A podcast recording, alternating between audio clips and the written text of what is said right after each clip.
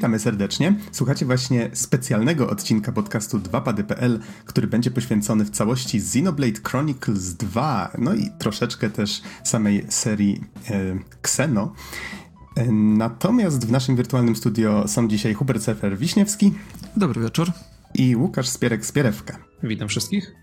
A mówi Adam Noxa 15 Dębskie. Nagrywamy w środę 28 marca 2018. I może zacznę w ten sposób, że trochę nietypowy ten specjalny odcinek nam wyszedł pod tym względem, że właściwie planowaliśmy nagrać zwykłą recenzję Xenoblade Chronicles 2. No i jakby to powiedzieć, trochę nam się to rozrosło. Tak Trochę bardzo. Do tego stopnia, że stwierdziliśmy, że, że jednak wrzucanie tej recenzji w takiej formie do normalnego odcinka trochę by go rozdmuchało w czasie, więc stwierdziliśmy, że jednak specjalny odcinek to chyba, e, to chyba lepsza droga. Zresztą w samej recenzji tutaj Spierek trochę poopowiadał o swoich doświadczeniach z Xeno, e, Xenoblade Chronicles X, z Xenoblade Chronicles pierwszego, więc myślę, że jeżeli ktoś jest zainteresowany tą serią, to zdecydowanie dowie się sporo ciekawych rzeczy. No, pomijając fakt, że faktycznie rozebraliście panowie tę dwójkę faktycznie na części pierwsze.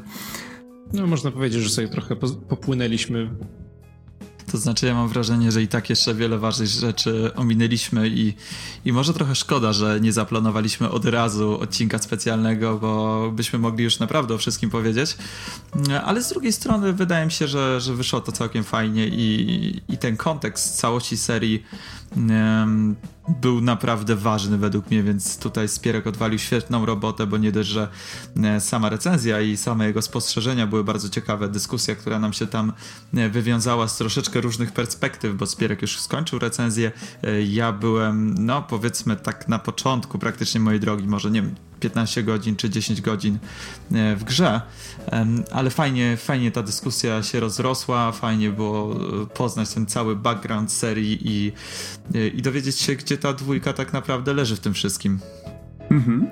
A powiedz mi, surfer, bo wiem, że w, trakcie recenzji już o tym wspominaliście, Spierek grę przeszedł, ty ją dopiero przechodziłeś, czy już ją skończyłeś, czy nadal ją przechodzisz i jak dużo czasu od nagrania recenzji z nią spędziłeś? Jeszcze nie przeszedłem. Jeżeli chodzi o czas spędzony w grze, to też e, ciężko mi jest określić, bo e, szczerze mówiąc, wielokrotnie zostawiam grę włączoną. Gdzieś tam e, jest możliwość wysyłania e, swoich blade'ów na misję i po prostu czasami e, zostawiam gdzieś tam grę na 40 minut włączoną, idę sobie coś robić w kuchni, czy zajmuję się czymś innym.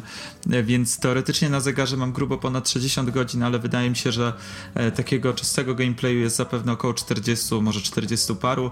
E, sądzę, że względem nagrywania recenzji jest to pewnie około 15, 20, może 20 paru godzin do przodu. Wiem, że to tak trochę mało. E, mało konkretnie z mojej strony, bo, bo ciężko mi jest naprawdę powiedzieć, ile przy tej grze spędziłem. No ale na pewno sądzę, że ze dwa razy tyle albo i więcej niż w trakcie nagrywania, więc mam troszeczkę już takie e, lepsze spojrzenie na pewne kwestie. E, już mam bardziej trochę też ukierunkowane swoje przemyślenia odnośnie pe pewnych aspektów gry, chociaż przyznam szczerze, że e, gra nadal mam wrażenie, że e, ukrywa wiele, wiele sekretów, przede wszystkim fabularnych przede mną, więc no jestem ciekaw do czego tak naprawdę to zabrnie, bo jest e, fabuła może nie jest jakaś porywająca jak na razie, ale na pewno jest intrygująca, jest osadzona w naprawdę ciekawym świecie i, i wydaje mi się, że ten potencjał tego świata czasami jest dobrze realizowany, czasami oczywiście też trochę gorzej, ale generalnie całość jest dosyć ciekawa, więc y, no. Jestem zaintrygowany, na pewno mam chęć grać dalej. Yy, mam na pewno taką motywację do tego. No i być może, być może też chęć na DLC, jak już się pojawią, bo ile dobrze wiem, e, gra ma posiadać w przyszłości DLC, więc zobaczę jeszcze po przejściu gry. No na razie wydaje mi się, że jest tylko lepiej. I jeżeli chodzi o system walki, który już w ogóle bardziej się otworzył i, i stał się jeszcze bardziej dynamiczny według mnie.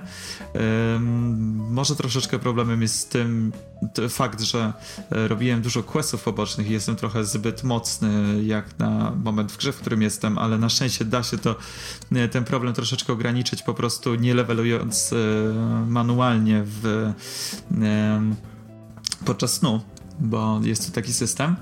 Mm, jeżeli chodzi o postacie, tutaj wiele się nie zmieniło. Muzyka jest nadal przepiękna, jest po prostu przegenialna. Ten soundtrack cały czas e, rzuca czymś e, nowym we mnie, jest po prostu przecudowne. No i zobaczymy, zobaczymy jak to dalej e, będzie wyglądać. Tak wyszła z tego taka mini recenzja przed mega recenzją. Tak, ale wiesz co, bo po, po prostu chciałem poruszyć y, te wszystkie takie y, ważne aspekty, o których będziemy mówić i właśnie odnieść się do tego, jak, jak to troszeczkę inaczej teraz wygląda. Znaczy, może, może na recenzji wyjść to trochę dziwnie, biorąc pod uwagę, że mówię o tym najpierw, a później dopiero będzie y, mój punkt widzenia sprzed, sprzed jakiegoś już czasu. No ale, ale tak niestety wyszło. E, no i ważna rzecz, że udało mi się zdobyć pewnego takiego bardzo rzadkiego Blade'a, z czego jestem bardzo zadowolony. Spierek prawdopodobnie wiesz o co chodzi. E, Byłem świadkiem. Byłeś świadkiem, tak, Wiem, więc chodzi, tak, tak. bardzo, bardzo szybko mi się to trafiło względem e, no, tego, co, co tam gracze raportują. Niektórzy nawet po kilkudziesięciu godzinach jej nie zdobywają. No jestem zadowolony, więc jak widać, nie wiem, mam szczęście w lootboxach. Okej. Okay. Czy chcecie coś jeszcze dodać przed recenzją? Z mojej strony to wszystko. Zachęcam do słuchania i miłego. Spierek? No, znaczy, z mojej perspektywy tak samo. Też jakby nie mam więcej do dodania. Wydaje mi się, że rozwinęliśmy się wystarczająco mocno w trakcie samej recenzji. -hmm. Okej, okay, w takim razie zapraszamy Was serdecznie na mega recenzję z Xenoblade Chronicles 2.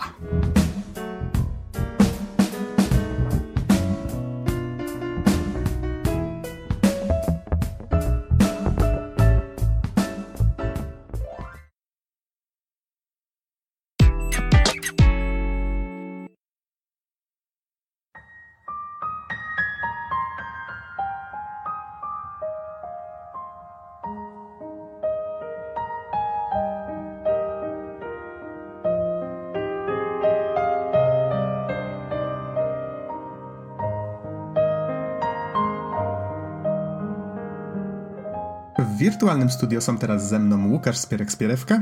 Witam. I Hubert Surfer Wiśniewski. Dobry wieczór.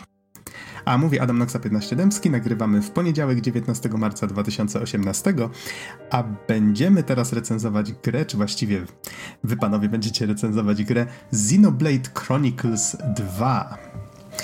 I nie wiem, Spierek, czy ja mam przedstawić troszeczkę informacji encyklopedycznych, czy może ty chcesz? E, znaczy, powiedzmy, że mogę przejąć e, pałeczkę w tej, w tej e, kwestii, a ty mi tylko potem powiesz, czy zrobiłem dobrą robotę, czy nie. Okay.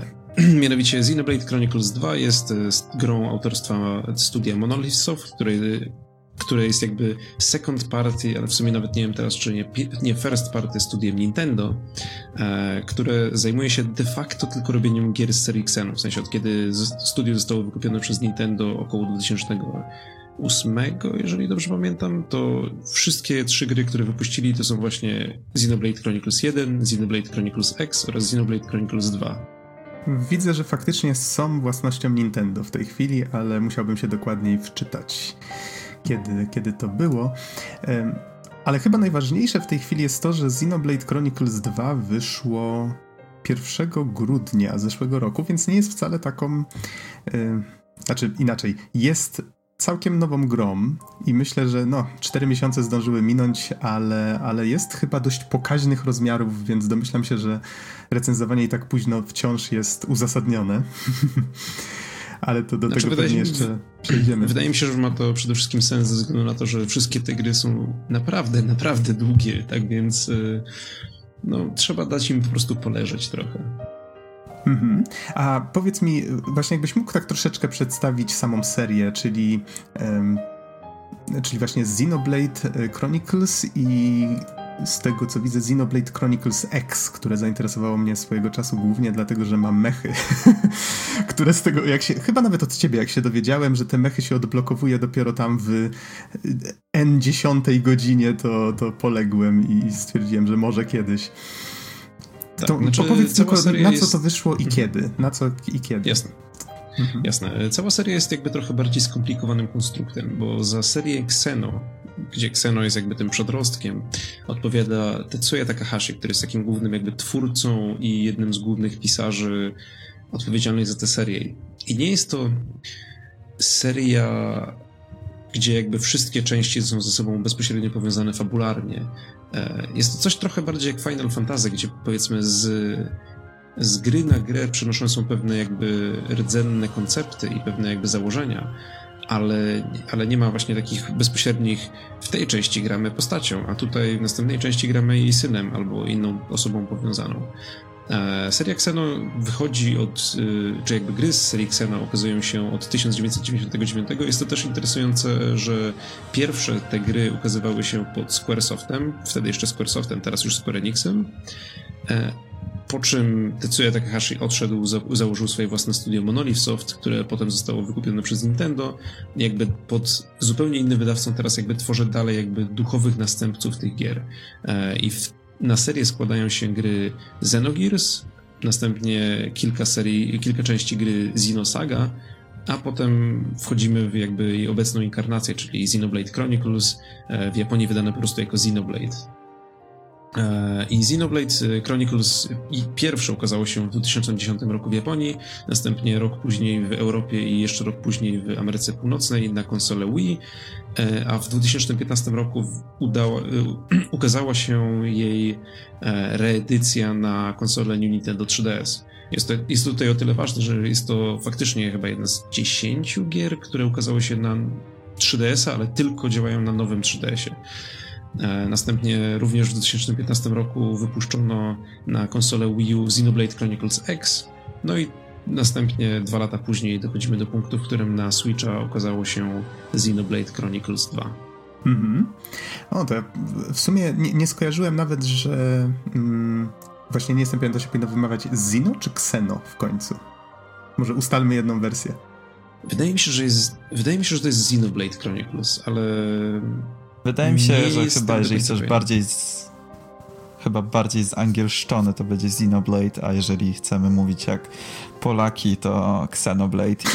I szczerze mówiąc ja akurat zawsze mówię Xenoblade, chociaż zapewne to nie jest jakoś najbardziej poprawnie i tak dalej, więc pozwólcie, że ja zostanę przy Xenoblade, a, a wam to dam kończąc, wolność kończąc myśl, w każdym, w każdym razie, żeby nie powiedzieć w każdym bądź razie. A, udało mi się w końcu. Um, po czym właśnie to powiedziałeś? No dobrze, nieważne. Um, wracając do Zino czy Xenoblade'a, jak żeś całą tę historię przedstawił, ja w ogóle nie skojarzyłem wcześniej, że ta seria. Mm, ja, ja, słyszałem o Xenogears, tak? To się, czy Xenogear? Tak. To właśnie ta, ta staruten, ten staruteńki JRPG, ja o nim słyszałem wielokrotnie, że właśnie jest takim, takim klasykiem i że trzeba w niego zagrać, więc naturalnie jeszcze nigdy się za to nie zabrałem, może kiedyś, ale yy, nie wiedziałem nawet, że to jest, że tutaj te gry, o których będziemy mówić są jego duchowym następcą, albo już zdążyłem zapomnieć, więc okej, okay, to, to jest ciekawe. Yy, Dobrze, nie przerywam wam w takim razie. Przejdźmy do, do rzeczy, czyli o czym jest właściwie dwójeczka? E, znaczy dwójeczka kontynuuje tutaj właśnie tradycję pierwszej części X-a przede wszystkim i to są takie... De facto są to gry typu JRPG, ale ja bardzo lubię na nie mówić takim, że są taką hybrydą JRPG i gry MMO, tylko że to MMO jest single player.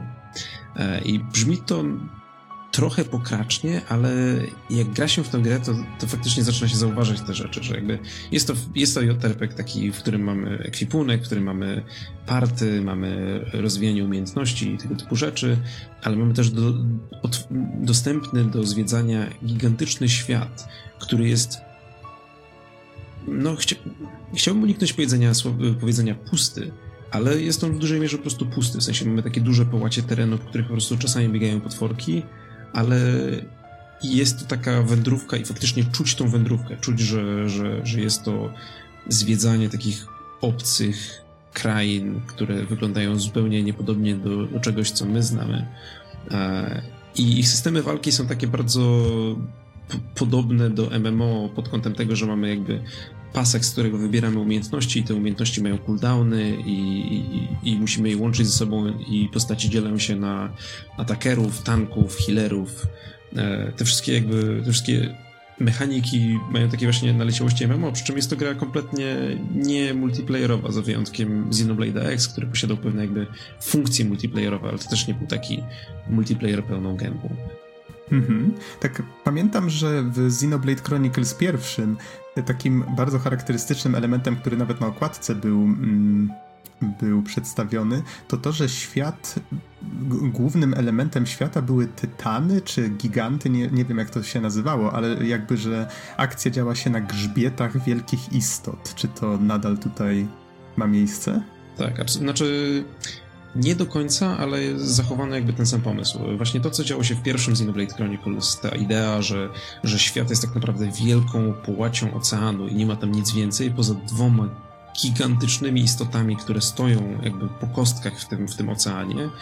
I całe cywilizacje w świecie gry wykształciły się tak naprawdę na grzbietach tych tytanów. I zaczynamy tam chyba na lewym, nie wiem, lewym piszczelu jednego z tych tytanów i następnie idziemy do, idziemy tą całą wędrówkę przez udo tego tytana, następnie przez jego e, okolice miednicowe, następnie wspinamy się na jego grzbiet, potem idziemy przez jego ramię i, i potem dzieją się dalsze rzeczy, o których nie będę mówił, gdyż spoilery.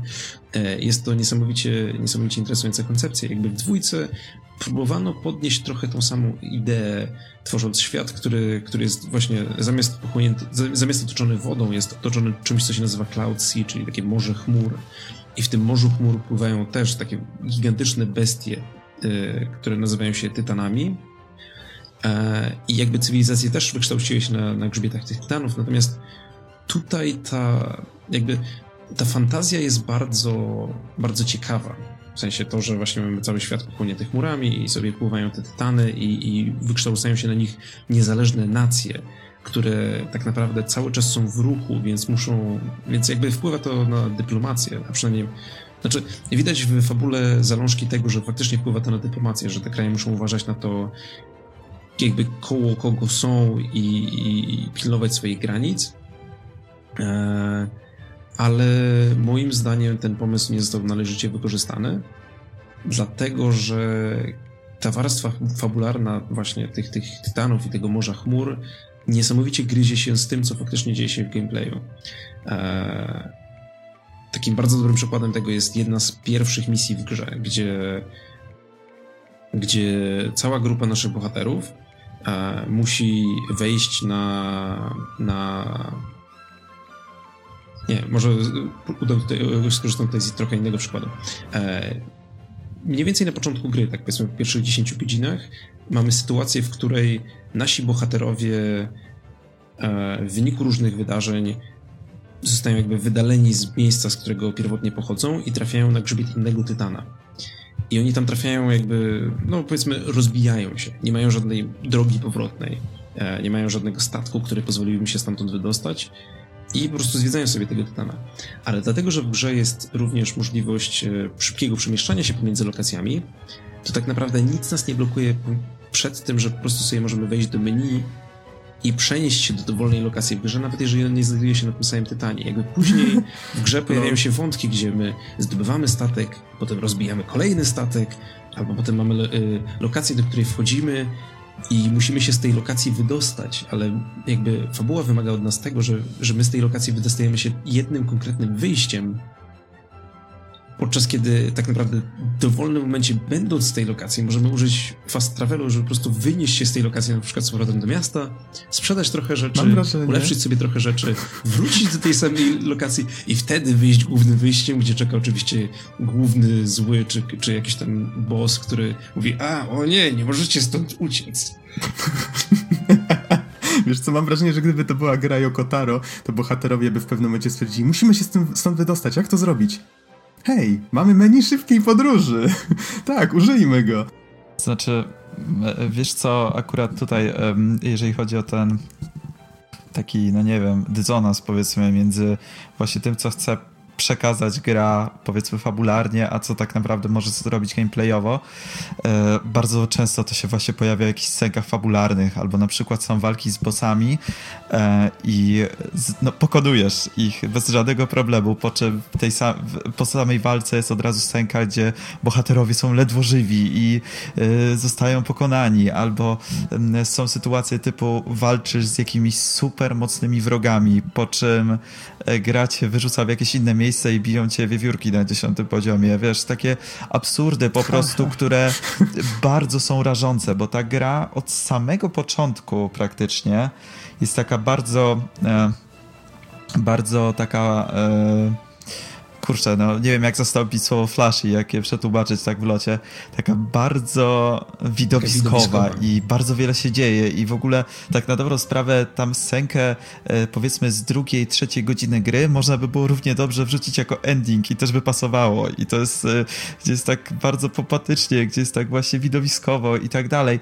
I potem nagle jesteś rzucony do tego e, otwartego świata i okazuje się, że wiesz, jakieś wilczki na którymś tam poziomie cię biją e, na dwa strzały i to w ogóle strasznie rozbija. E, wiesz, bo, bo i fabularnie nawet nie najgorszy jest ten początek i e, sama eksploracja, mimo tego, że ma dużo problemów, o czym na pewno ze Spierkiem e, troszeczkę porozmawiamy, bo wspominaliśmy o tym o, e, przed, przed samym podcastem, przed samym nagraniem, mają swoje problemy oczywiście, ale są naprawdę fajne, przede wszystkim dlatego, że e, no, wizualnie chociażby e, świat jest bardzo ładny. To rzeczywiście to, co Spierek mówił, że to jest takie różnorodne, że te tytany są no, w jakiś tam sposób się różnią, więc idziemy sobie gdzieś po jakimś polu i widzimy jakieś elementy tego tytana, które gdzieś tam są w tle, na przykład, nie wiem, jakieś elementy jego skrzydeł, czy, czy cokolwiek to jest, czy jakichś mm, innych jego odnóży, więc naprawdę fajnie to wygląda, ale właśnie cały czas ta gra e, na wielu płaszczyznach powoduje, że, że masz taki, taki zgrzyt albo właśnie między fabułą i eksploracją, albo jeżeli chodzi o różne frustrujące inne rzeczy. Nie nie wiem Spierek, czy chcesz już przejść może do um, tego tematu, o którym rozmawialiśmy na chwilę przed nagraniem, czyli o samej eksploracji, słów kilka. Wiesz co, znaczy, przeszedłbym oczywiście do eksploracji, ale wydaje mi się, że najpierw powinniśmy naszym słuchaczom jakby zapewnić, e, bo tak wyrwaliśmy się jakby już do, do baszowania gry e, na tematy, na tematy jakby dysonansu ludu narracyjnego, moje ulubione stwierdzenie. E, Właśnie, ale, też, też chciałem, jakby... sorka, że ci przerwę, też chciałem wspomnieć o tym dysonansie ludu narracyjnym, ale ostatnio Don nam mówił, że nie do końca jest to... Um, poprawne stwierdzenie, więc już teraz nie, mhm. nie jestem pewien, jakiego się powinno używać. Zostańmy przy nim na razie. Tak. E, natomiast wydaje mi się, że jakby powinniśmy najpierw wyskoczyć do tego, żeby wspomnieć o tym, jaki jest faktyczny główny wątek w tej grze.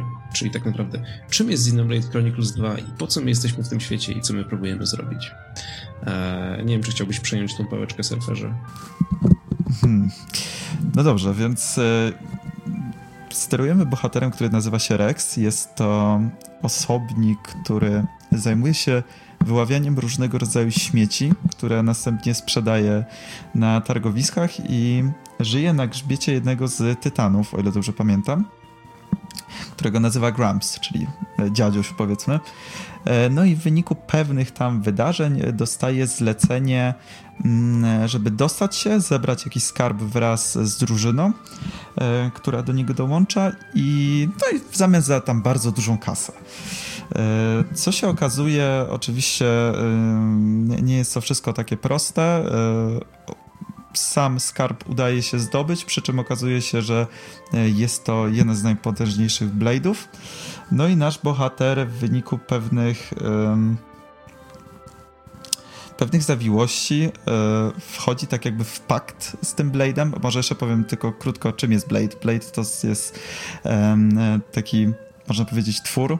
E, kurczę, nie, nie wiem jak to opisać. Masz jakiś pomysł, jak to ładnie opowiedzieć? Wiecie co? Czy... Znaczy, powiedziałbym, że Blade to są takie bardziej fancy o, Pokemony. O, to jest super, to jest super określenie. Ale, ale de, de, facto chodzi o to, że de facto chodzi o to, że jakby w, w tym świecie mamy takie trzy główne rasy istot. Yy, mamy jakby istoty humanoidalne, nazwijmy to, które dzieją się na kilka podras. I to są, to są normalni ludzie, ale to są też na przykład jest rasa stworzeń, które wyglądają jak koty, trochę jest rasa stworzeń y, noponów, które się jakby przewijają przez serię Xeno, są tak, takim naprawdę y, takim porównywalnym czymś do Chocobo w Final Fantasy. E, mamy tytany, które są właśnie jakby inną klasą istot, które, które na których grzbietach jakby żyją te humanoidalne istoty. Następnie mamy Blade'y. I Blade'y są właśnie takimi kolokwialnie mówiąc Pokémonami, ale generalnie chodzi o to, że, że Blade'y to, jest, to są specjalne istoty, które posiadają specjalne moce i właśnie mogą wejść w pakt z istotami humanoidalnymi, e, jeżeli te istoty humanoidalne mają jakby mogą wejść w ten pakt, jakby są wystarczająco specjalne, nazwijmy to. E, I, i wej, przez wejście w ten pakt, jakby Blade jest w stanie przybrać e, formę humanoidalną bądź zwierzęcia i następnie jakby dawać swojemu osobie, która weszła z nim w pakt, specjalne moce. E, i jakby nawzajem są w stanie walczyć e, razem w walkach, czy, czy robić różne inne rzeczy. E, natomiast jest to interesujące też przez pryzmat tego, że ich relacja jest dosyć specyficzna, gdzie te istoty humanoidalne żyją normalnym takim ludzkim życiem. Powiedzmy, żyją do setki, następnie umierają i, i, i to jest tyle.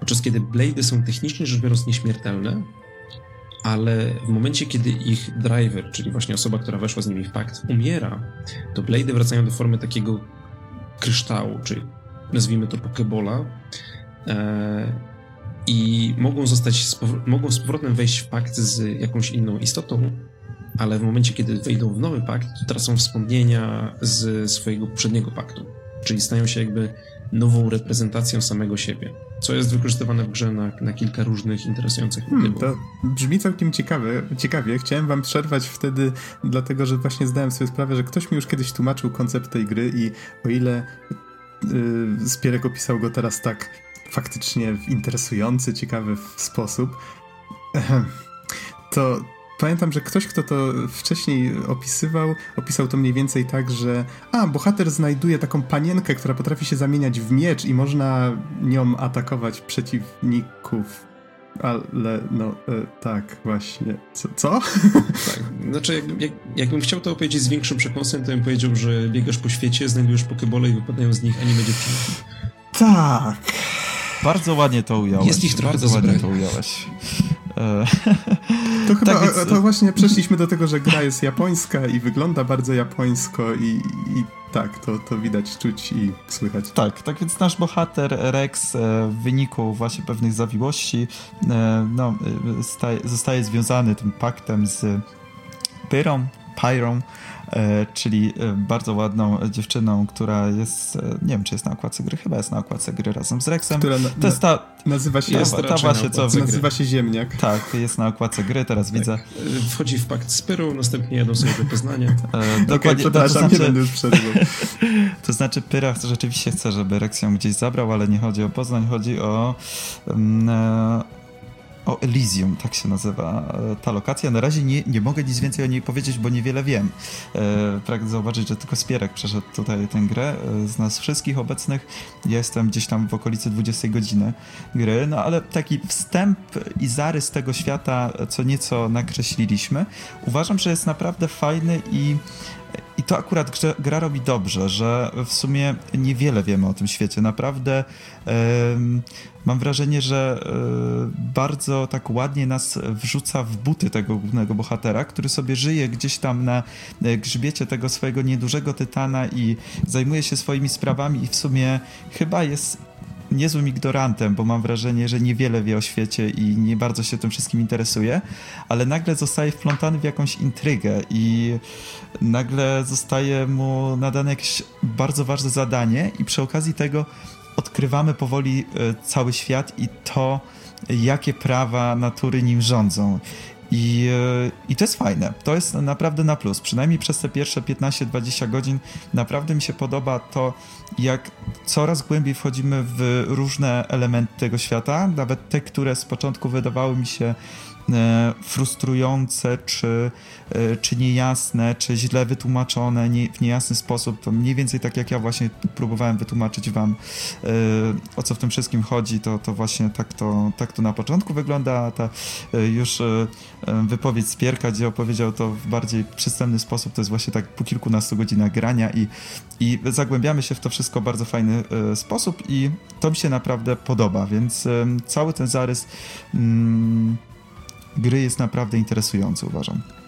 Tak, znaczy poruszyłeś tutaj ważne tematy i właśnie wydaje mi się, że, że sposób, znaczy powód, dla którego Xenoblade 2 działa tak, działa całkiem nieźle na poziomie fabularnym, to jest właśnie osadzenie głównego bohatera Znaczy, właśnie zrobienie z głównego bohatera osoby, która jest de facto młodym chłopcem, który który jest jakby takim narzędziem narracyjnym, który zadaje pytania w trakcie tej podróży, po to, żeby inni ludzie mogli mu odpowiadać na te pytania, przez co my też jako gracze dowiadujemy się tych rzeczy. Ale też jednocześnie bardzo mądrym zabiegiem było to, że główny bohater ma swoje pewne niewielkie backstory, a przede wszystkim ma zajęcie, którym się zajmuje. W sensie jest zbieraczem, zbiera te, znaczy wyławia te, te skarby z, z dna Morza Chmur, przez co on też w gronie innych osób jest w stanie ich zaskoczyć pewnymi informacjami, których, ty, które tych osoby nie, których te osoby nie znały wcześniej, przez co unikamy tutaj takiego stereotypu, takiego bohatera, który po prostu sobie idzie i nic nie wie i non-stop zadaje pytania, a, a, jest to bardziej taka konwersacja, gdzie on pyta o rzeczy, o których nie wie, ale czasami inne osoby też jakby są zaskoczone wiedzą, którą posiada nasz bohater. I jest to podane w dosyć zgrabny sposób. Szczególnie w momencie, kiedy w dalszych etapach rozgrywki wchodzą mm -hmm tematy bardziej polityczne niż, niż yy, takie przyziemne. Jak najbardziej i tutaj mimo tego fatalnego według mnie designu i tego, że sam bohater potrafi być momentami irytujący, bo to jest taki no trochę... Mm, powiedzmy typowy mm, taki bohater gier JRPG, ale właśnie on ma też jakąś tam swoją głębię, on jest też, e, ma swoją wiedzę, tak jak mówisz, jakąś tam o świecie, e, powiedzmy ze swojej perspektywy, e, ale do tego też no, jest bardzo odważny, jest taki bardzo, mm, bardzo sobie ceni te relacje, które buduje z ludźmi i, i w sumie mimo tego, że momentami może być frustrujący, czy, czy taki e, kliszowaty powiedzmy, to jednak da się go lubić i naprawdę fajnie się budują te relacje. W ogóle to, co mi się bardzo podoba e, też od praktycznie samego początku, to relacja Pyry i Rexa, czyli właśnie głównego bohatera i e, jego e, bardzo ładnego e, Blade'a. I właśnie to, jak y, taka dosyć nietypowa jest dla mnie ta y, ich relacja. Mam wrażenie, że często w grach JRPG te re, relacje są albo takie sztuczne, tak sztucznie gdzieś tam w dziwny sposób poprowadzone, albo przeseksualizowane, a tutaj po prostu widać, że te postacie o siebie dbają, że się spierają, że e, Rex, nie wiem, opatruje jej rany, ona coś ugotuje dla drużyny, czy, e, czy, czy zapytają się, jak się czują. Jakieś te rozmowy są takie fajne i naturalne i widać, że im na sobie zależy, więc to jest naprawdę fajne. Mam nadzieję, że to będzie się dalej e, w taki sposób rozwijać bo jest to naprawdę mm, taki dobry element tej gry. Mhm. Znaczy tutaj mogę od razu dopowiedzieć na to pytanie, że właśnie tak, e, powiem, znaczy jest to dużo zaleta tego, znaczy dużą zaletą jest to, że właśnie oprócz wydarzeń, które dzieją się jakby w głównym wątku fabularnym, gdzie powiedzmy postaci spędzają ze sobą czas, konwersują, e, dowiadują się nowych rzeczy, e, Xenoblade Chronicles 2 kontynuuje tradycję narysowaną przez poprzednie dwie gry, e, gdzie w różnych miejscach świata, jeżeli mamy odpowiednie, jeżeli są z nami odpowiednie osoby, możemy wywołać takie specjalne wydarzenia, które się nazywają Heart to Heart. Są takie specjalne mini cutscenki, które które możemy sobie zobaczyć właśnie w różnych miejscach gry, które jakby przybliżają nam te postaci i, i pozwalają czasami na zabawne interakcje, a czasami na takie bardziej otwarte postać rozmawia z postacią, jakby otwierają się nawzajem na siebie. Wiesz, co jest bardzo ciekawe, y, bo tak jak mówiłeś też wcześniej, określiłeś, że jest to taki, y, takie Pokémony y, tylko ze zbieraniem waifu. Co jest bardzo interesujące, zupełnie się tego nie spodziewałem, bo e, główny bohater, zresztą nie tylko główny bohater, e, niektórzy bohaterowie z drużyny mogą mieć więcej blade'ów, które mogą sobie przypisywać pod konkretne e, przyciski, żeby przywoływać w walce, one też wzmacniają e, bohatera, do którego są przypisane i tak dalej, e, że są też wątki fabularne tych e, blade'ów, które pozornie wydają się w żaden sposób no nie wiem, nie wydawało mi się, że będą to postaci, które w jakikolwiek sposób są ważne. A nagle się okazało, że wchodzę do miasta i zaczyna się wątek z um, jedną dziewczynką, która jest Blade'em um, o żwiole błyskawic. i okazuje się, że ona sobie emocjonalnie mhm. nie potrafi z tym poradzić, że mm, nie panuje nad swoją mocą, że chciałaby pomagać ludziom, ale poprzez swoje próby pomocy razi ich prądem. Potem ucieka tak. i później podróżujemy z nią po światach, po, po, po, po Tytanach, e, po różnych miejscach i pomagamy jej przezwyciężać te e, różne problemy. Co jest w ogóle dla mnie bardzo dziwne. Ja nie spodziewałem się czegoś takiego. Myślałem, że historia będzie się skupiać tylko i wyłącznie na tych blade'ach takich stricte fabularnych e, i postaciach głównych. A tu nie wiem, czy to jest jednostkowy przypadek. Na razie mi się tylko trafiło to z jedną postacią, ale jest to też coś naprawdę fajnego. Znaczy powiedzmy tak, e, poruszyłeś tutaj bardzo dobry punkt, ale żeby właśnie jakby do końca zrozumieć to, jak ten system działa, muszę trochę właśnie wyskoczyć i, i opowiedzieć o tym, jak działa system Blade'ów w kontekście całej gry. Jeszcze nie, nie w kontekście systemu walki, do tego przejdziemy na pewno później, natomiast e, Blade'y, czyli te właśnie nasze Digimony, które zbieramy, e, Otrzymujemy je w taki sposób, że z pokonanych przeciwników albo z otwieranych skrzyń w świecie gry losowo potrafią nam wypadać core krystale i to są właśnie te, te kontenery, które zawierają blade'y. E, I teraz na każdej postaci w naszej party, a mamy ich e, kilka, możemy przypisać do niej dany core crystal, jeżeli mamy wystarczająco miejsca w ekwipunku. E, I następnie dochodzi do tego zawarcia paktu, i z tego core krystalu niczym z boxa, bo jest to naj, najprostsze porównanie, wypada nam Blade. I jest jakby kilka statystyk, które wpływają na to, jak. E, znaczy, jest to pewien system, który można, który można ugrywać na podstawie pewnych statystyk, e, więc mamy nad nim pewną ograniczoną kontrolę, no ale de facto jest to takie otwieranie kryształów i patrzenie, co nam z nich wypada. I czasami wypadnie nam z nich e, fajny blade ale w większości przypadków wypadają nam z nich kiczowe blady, które są jakby rankowane za pomocą gwiazdek. Powiedzmy, mamy skalę od 1 do 5 gwiazdek i wszystkie blady pomiędzy 1 i 4 to są no tak naprawdę świeciowe blady. W sensie to są takie generyczne postaci, które posiadają jakby generyczny wygląd, generyczny jeden z kilku dostępnych voice packów. Tutaj no nie wiem, jeżeli na przykład graliście w Icewind Dale albo w Baldur's Gate, to tam podczas tworzenia postaci mogliście sobie wybrać głos do swojej postaci. To jest trochę coś podobnego, że jakby losuje nam się e, kilka kwestii, która ta, ta postać mówi, losuje nam się żywioł, losuje nam się broń i wpada to na, do naszego ekwipunku i możemy tego używać, ale wszystkie blady, które mają 5 gwiazdek, to są tak zwane rare blady. I to są blady, które posiadają jakby unikalne wyglądy, nie ma dwóch takich samych, posiadają jakby unikalne kwestie głosowe, posiadają specjalny żywioł, posiadają specjalne ataki, posiadają specjalne misje. I właśnie tak.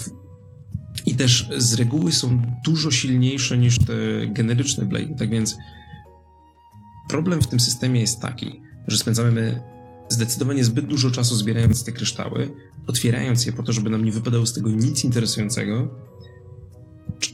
mając nadzieję, że wypadnie nam przynajmniej jeden albo dwa, albo trzy takie właśnie rzadkie blady, które są tymi fajnymi blade'ami to są te, które chcemy mieć. E, I dopiero w momencie, kiedy tamte nam wypadają, to już je jakby ekwipujemy i trzymamy i, i, i używamy ich.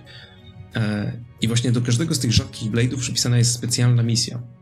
E, w sensie każdy z nich gdzieś tam w świecie gry ma misję, która się aktywuje w pewnych warunkach i ona jest nie tylko taką, nie tylko takim powiedzmy kiepskim sidequestem typu przynieś, podaj, pozamiataj, tylko to są misje, które mają jakby swój własny voice acting, mają swoją własną napisaną fabułę, mają specjalne cutscenki, mają specjalne wydarzenia, czasami mechaniki, które działają tylko w obrębie tej jednej misji, więc jest to coś, w co poszła masa pracy, ale przez ten cały lootboxowy element nie sposób jest się pozbyć takiego wrażenia, przynajmniej ja je miałem przez całą rozgrywkę, że, że tak naprawdę otwieramy te lootboxy de facto jest to tracenie czasu gracza. Bo jeżeli wpadnie nam coś fajnego, to fajnie. Ale przez większość czasu wypada nam coś niefajnego, więc po prostu otwieramy jeden za drugim i się tylko wkurzamy, że o, znowu wypadło coś kiepskiego, znowu wypadło coś kiepskiego. Ja cały czas miałem takie wrażenie, że jakby ten system i te rzadkie blady były projektowane z myślą o tym, że gdzieś tam, że, że nie będziemy ich dostawać z lootboxów, tylko że będziemy dostawać je po prostu na przykład aktywując misję w świecie gry, że po prostu rozmawiamy z kimś i to rozpoczyna nam wątek i pod koniec tego wątku ten Blade dołącza do naszej drużyny jako kompan. A zamiast tego mamy odwrotność tej sytuacji, gdzie po prostu musi nam wypaść z systemu losowego. Musimy ciągać za wajchę tego jednorękiego bandyty tak długo, aż dostaniemy tą fajną rzecz i wtedy możemy zacząć w ogóle robić te misje i rozmawiać o tym. Te porównania e, z MMO, o których wspomniałeś wcześniej, tu, tu mi się właśnie, to, to jest takie uderzające. To wygląda jak system zaprojektowany do gry multiplayer. Tak, i właśnie jest tam ten element, który jakby, gdyby dało się kupować lepsze lootboxy, z których, z których mamy większą szansę, że dostaniemy coś, czego chcemy, to powiedziałbym po prostu, okej, okay, ci deweloperzy chcieli zarobić pieniądze. I jest to coś, co rozumiem. Ale jakby nie mamy w grze żadnego, żadnego systemu na to, żeby przyspieszyć zbieranie tych core kryształów, kryształów, nie mamy jakby znaczy mamy ten, ten jakby ograniczony wachlarz możliwości zwiększenia szansy wypadnięcia tego, co faktycznie chcemy dostać, ale nie mamy takiego... Znaczy, jest to system zaprojektowany tylko po to, żeby tracić czas gracza. Mhm, nie dokładnie... wyciągamy z niego niczego pozytywnego. Nie, nie ma dla deweloperów szansy, żeby zarobić pieniądze na tym systemie. On jest tylko tam po to, żebyśmy tracili czas, więc jakby to sprawia, że nie rozumiem, po co on w tej grze się znajduje. To jest o tyle ciekawe, że dokładnie to samo, co opisujesz, ten sam problem ma nowa Dissidia Final Fantasy NT. Też przyswaja, znaczy to akurat jest gra multiplayer, ale też przyswaja sobie właśnie cały ten system lootboxów, tylko jakby cały ten progres i tak dalej jest, wydaje się taki mozolny, zupełnie niepotrzebnie. I, I, nie da się kupić jakby tych lootboxów, więc kto wie, być może wyłączyli to, albo może to planowali i ostatecznie z tego zrezygnowali, ale tak, jest dokładnie to samo, czyli że musisz marnować masę, masę, masę czasu, żeby cokolwiek osiągnąć. Mhm. Jakby jeszcze grze, e, jeszcze jakby w grze mhm. multiplayer jestem w stanie sobie wyobrazić bardziej, bo to jest gra, do której ty wracasz czynnie po to, żeby grać w nią w sieci, ale w Xenoblade nie ma niczego takiego. Jakby jeszcze w DCD wydaje mi się, że to może być coś w stylu właśnie jak wspomniałeś, że E, wiem, że DCD jest też dostępna na, na automatach w Japonii, w sensie na arcade'ach, więc tam może na przykład działa ten system, a w wersji retailowej go wyłączyli. No, ale w Xenoblade nie ma niczego takiego, więc... Znaczy, wiesz co, wydaje mi się, że to nawet nie jest jedyny przykład tego, jak ta gra marnuje czas i gracza i, i właśnie z jednej strony bardzo często ogromne połacie terenu Mm, rozsiane przeciwnikami, którzy są agresywni, którzy są takimi e, gąbkami, które się bije i bije i bije i bije i bije i, i jest to momentami irytujące, bo trwa to czasami bardzo długo. Mm, z drugiej strony jak najbardziej zgadzam się, no, e, ten system jest do bani, nie jest potrzebny i tak dalej. Może żeby też e, słowo chociaż dobre o nim powiedzieć, to to, że nie jest aż tak piekielnie niesprawiedliwy, bo jednak, e, no nie wiem, ja tam powiedzmy po około 15-20 godzinach gry, no mam chyba z pięć tych e, e, takich powiedzmy rzadszych blade'ów, nie? Jest ich pewnie około 30-40 tak na oko, nie, nie pamiętam. E, aczkolwiek wiem, że jeden z Aha, dokładnie 40, z tego, ale jest taki jeden bardzo, bardzo ciekawy, o którym nie będę mówił, bo to jest akurat odniesienie do innej gry, ale z tego co wiem, no jest w ogóle bardzo, bardzo e, małe prawdopodobieństwo, że się go zdobędzie podczas grania i no i to jest frustrujące, to nie ma żadnego sensu. Nie wiem, żeby można było to jakoś w jakiś logiczny, w miarę szybki sposób, e, nie wiem, w pewnym momencie wyfarmić czy coś, ale, ale się nie da i znaczy przynajmniej na razie, nie wiem jak później, no ale z tego co mówisz, raczej, raczej tutaj się tego nie przeskoczy. No, nie, nie jest to trafiona rzecz, ale jak, jak jedna z wielu nie, nietrafionych decyzji w tej grze. Mhm. Y, mam pytanko, panowie. Mianowicie, bo tutaj opisujecie różne systemy dookoła, a ja jako osoba, która nie widziała tej gry na oczy, mm, znaczy troszeczkę na screeny sobie teraz patrzę, nie mam pojęcia nadal jak wygląda walka. Czy ona w ogóle jest ciekawa, czy angażująca, czy to jest tylko takie farmienie tych gąbeczek właśnie, o których wspomnieliście?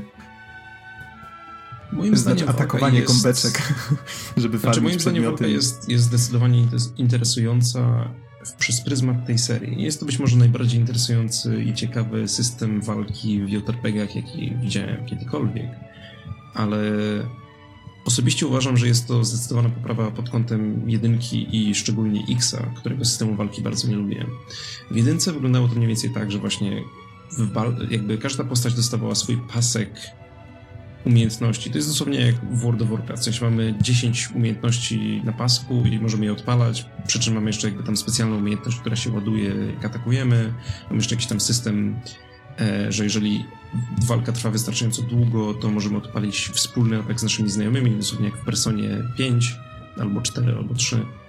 E, I ten system jakoś w miarę działał. Jego najbardziej interesującą częścią chyba było to, że istniała jakby mechanika nakładania kolejnych debuffów na przeciwnika, która polegała na tym, że najpierw jedna postać atakowała przeciwnika stanem, znaczy umiejętnością, która miała słowo kluczowe stan.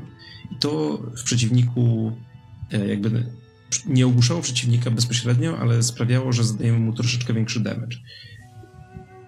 Przy czym ten debuff utrzymywał się pewną ilość czasu i w trakcie, kiedy ten debuff działa, to kiedy inna postać zadała mu obrażenia umiejętnością, która miała słowo kluczowe e, bodajże topl, to wtedy ten czas się wydłuża i dodatkowo przeciwnik nie jest w stanie atakować, bo jest powalony na ziemi i dodatkowo dostaje jeszcze więcej obrażeń. I podczas kiedy trwa ten debuff topl, to jeszcze inna postać może na niego wrzucić kolejną umiejętność, która ma słowo kluczowe bodajże launch, tak, launch, i wybić go w powietrze i wtedy przeciwnik jest ogłuszony na najdłużej, dostaje najwięcej obrażeń i wszyscy jakby wtedy mogą korzystać z tego okresu, że ok, teraz, teraz spuszczamy mu łomot. E, I jest to bardzo, bardzo prosta rzecz, ale działała całkiem fajnie, pozwalała na, na pewną dozę strategii w walce, a dodatkowo pierwszy Xenoblade miał taką fantastyczną, absolutnie fantastyczną mechanikę, gdzie główny bohater potrafił przewidywać przyszłość. I objawiało się to tym, że jeżeli e, AI przeciwnika skoncentrowało, szczególnie odpalało się to jakby przy dużych przeciwnikach, ale kiedy AI przeciwnika koncentrowało się na pewnym, e, pewnej, pewnym członku naszej ekipy i chciało na nim utrwalić pewną umiejętność i było jasne, że ta umiejętność albo bardzo poważnie zrani naszego towarzysza, albo wrzuci na nim jakiś niepożądany efekt typu ogłuszenie, albo powali go w ogóle na ziemię, to główny bohater potrafił mieć czasami wizję na 10 sekund przed tym, jak to się stało, i na przykład, która na przykład pokazywała, jak ten boss atakuje naszego kompana i ten kompan pada na ziemię i nie może się dalej ruszać. I dawało nam informacje na temat tego, że boss zaraz wykona taki atak. Jeżeli chcesz, to wykorzystaj właśnie ten, ten łańcuszek stan topple launch, żeby przerwać ten atak, bądź użyj jakiejś innej umiejętności, która sprawi, że ten atak nie dojdzie do skutku. I to była niesamowicie prosta rzecz, ale świetnie wpasowała się w fantazję gry. I, i też była po prostu ciekawą mechaniką. I teraz w Xenoblade X zrezygnowano z większości tych mechanik i moim zdaniem bardzo upłycono system walki, ale też e, nie, nie wchodziłem w niego. Znaczy, przyszedłem całą grę, ale nie, nie, nie byłem w stanie wyciągnąć z niego tak fajnych rezultatów jak w pierwszej części. A dodatkowo właśnie wprowadzono ten system mechów i można było też walczyć z bossami w mechach, ale mechy były tak niesamowicie przepakowane, że Większość walk z bossami, od kiedy tylko odblokujemy te mechy, polega na tym, że ok, teraz skoczę swojego robota, odpalę te wszystkie specjalne umiejętności, które mam, one ściągną bossowi 3 czwarte życia, a potem sobie mogę z, niego, z mecha wyskoczyć i jakby dobić go już na piechotę. To nie jest nic, nic wymagającego. Okay. E, I teraz do, do, tym bardzo przydługim wstępem dochodzę do dwójki, która wyrzuca moim zdaniem te niefajne elementy z Xenoblade'a X, usprawnia elementy z Xenoblade'a pierwszego, ale niestety nie dodaje aż tak unikalnych mechanik jak, jak przewidywanie przyszłości. Przy czym wciąż jakby jako system walki moim zdaniem jest y, najbardziej perfekcyjną e, wersją tego, co starają się zrobić, bo te systemy są bardzo podobne. Otóż e, w Xenoblade drugim mamy coś takiego, że każdy, każda postać w naszej ekipie może mieć na sobie jednocześnie trzy blady. E, I blady mają jakby swoje żywioły, co jest bardzo ważne później. I każdy blade ma też specjalne trzy umiejętności. I teraz y, w trakcie walki my lokujemy się na pewnym przeciwniku i następnie nasza postać, kiedy jest wystarczająco blisko przeciwnika, wykonuje autoatak. W sensie po prostu automatycznie go tam dźga mieczem. I my do tego jesteśmy w stanie odpalać pod przyciskami X, Y, e, B te, czy tam, e, czy, czy, czy innymi przyciskami. W każdym razie tymi trzema głównymi przyciskami jesteśmy w stanie odpalać kolejne umiejętności a następnie możemy przyłączać się z Blade'a na Blade'a, więc jak powiedzmy odpalimy wszystkie trzy umiejętności na jednym Blade'zie i widzimy, że mamy cooldowny i nie możemy już teraz wykonywać specjalnych umiejętności, to możemy przyłączyć się na kolejnego Blade'a i tam wykonać te trzy umiejętności i potem na kolejnego Blade'a i tam wykonać te trzy umiejętności.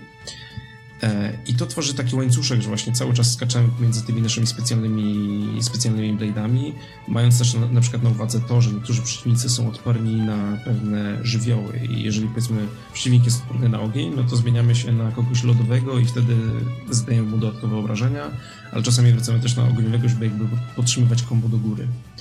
E, I potem w to wchodzą jakby bardziej zaawansowane systemy, gdzie My na przykład możemy wciąż koordynować z naszymi towarzyszami, żeby próbować powalać przeciwników na ziemię. Możemy, e, możemy wykonywać specjalne ataki e, na zasadzie takiej, że na przykład my wykonujemy jeden specjalny atak, który pozwala któremuś z naszych kompanów kontynuować łańcuszek specjalnych ataków, taki, że na przykład odpalam atak ogniowy, mój kompan odpala atak lodowy, a potem ja odpalam znowu atak ogniowy i to wywołuje specjalne obrażenia ale jednocześnie daje na przykład przeciwnikowi e, zwiększoną odporność na ogień. I to jest takie. Cały czas musimy jakby balansować pomiędzy tymi blade'ami, które mamy zakwipowane na, na wszystkich e, członków naszego zespołu, a tym, że chcemy zranić przeciwnika jak najmocniej, ale też grając najbardziej optymalnie zwiększamy jego odporność na pewne żywioły, ale potem jeżeli on ma powiedzmy kilka odporności na żywioły jednocześnie, co objawia się takimi kolorowymi kulkami, które latają dookoła niego, to możemy wykonać jeszcze specjalniejszy atak, który po pozwala nam jakby zdejmować z niego tą odporność, zadając mu większe odprężenie. Więc to są takie systemy nałożone na systemach, nałożone na systemach, które... warstwa, warstwy, przez... warstwy. Tak, tak, tak, dokładnie. W sensie to jest takie... Na początku ten system wydaje się niesamowicie infantylny i po prostu powolny i nudny i takie pierwsze 10-20 godzin grania w tą grę to jest takie e, faktycznie uderzam gąbki i się nic nie dzieje i, i, czemu to jest takie kiepskie, ale kiedy dostaniemy dostęp do tych wszystkich narzędzi i zrozumiemy w jaki sposób je efektywnie wykorzystywać, to nagle pokazuje nam się gra, gdzie powiedzmy w ciągu 3 do 5 minut jesteśmy w stanie wklepać przeciwników absolutnie kosmiczne ilości obrażeń, jeżeli tylko jesteśmy w stanie dobrze zsynchronizować pracę naszego zespołu. E, i jest to gra, która nawet do dosłownie ostatnich godzin gry, powiedzmy to tam mi przejście zajęło 80 godzin, do 60 godziny gry ten system walki jeszcze odblokowuje nam nowe mechaniki, co jest e, absolutnie szalone. To to jest, zgadzam się jak najbardziej, że ten system walki wydawał mi się na początku bardzo wolny. Jeszcze e, to, co warto zaznaczyć, że takim dodatkowym elementem e, strategicznym jest fakt, że nasz bohater, gdy nim się poruszamy, nie atakuje. Ta animacja autoataku się wyłącza. Ma to na celu właśnie fakt, że E, musisz być odpowiednio ustawiony. Na przykład niektóre ciosy zadają dużo większy damage, jeżeli atakujesz e, przeciwnika z boku bądź z tyłu i tak dalej. No i musisz właśnie zadecydować, czy chcesz autoatakować go na przykład e, w jakiejś tam nie bardzo korzystnej pozycji i nie, nie zbierając tak dużego damage'u, ale na przykład ładując swój dodatkowy pasek, bo poprzez używanie tych skilli ładujesz dodatkowy jeszcze skill, który możesz użyć, który e, właśnie poprzez łączenie tych różnych ataków, powiedzmy takiego łańcuszka ataków, powoduje, że każdy kolejny atak specjalny jednego z swoich członków drużyny będzie dużo mocniejszy.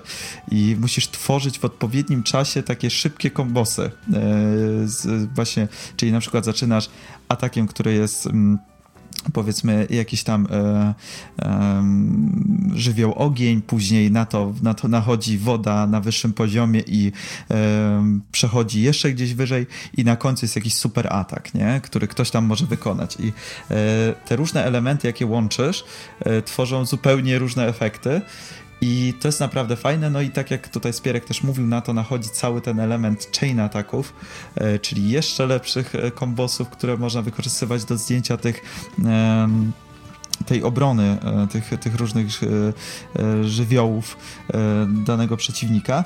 I oczywiście, tak jak mówiłeś, Nox, to jest system na systemie, na systemie, na systemie. I ta gra to jest w ogóle przekopywanie się przez menusy i, i z początku wydaje się to bardzo frustrujące i... To akurat Spierek powiedział, ja się tylko śmiałem, że warstwa na warstwie i mój mhm. mózg już właściwie wyparował od nadmiaru szczegółów, tak, tak. Ale, ale nie, jest to takie, nie jest to takie złe, jak się wydaje. Wiem, że my to troszeczkę tutaj być może E, za mocno w szczegóły weszliśmy, ale naprawdę jak się troszeczkę już to wejdzie, nie jest to aż takie złe. Okej. Okay.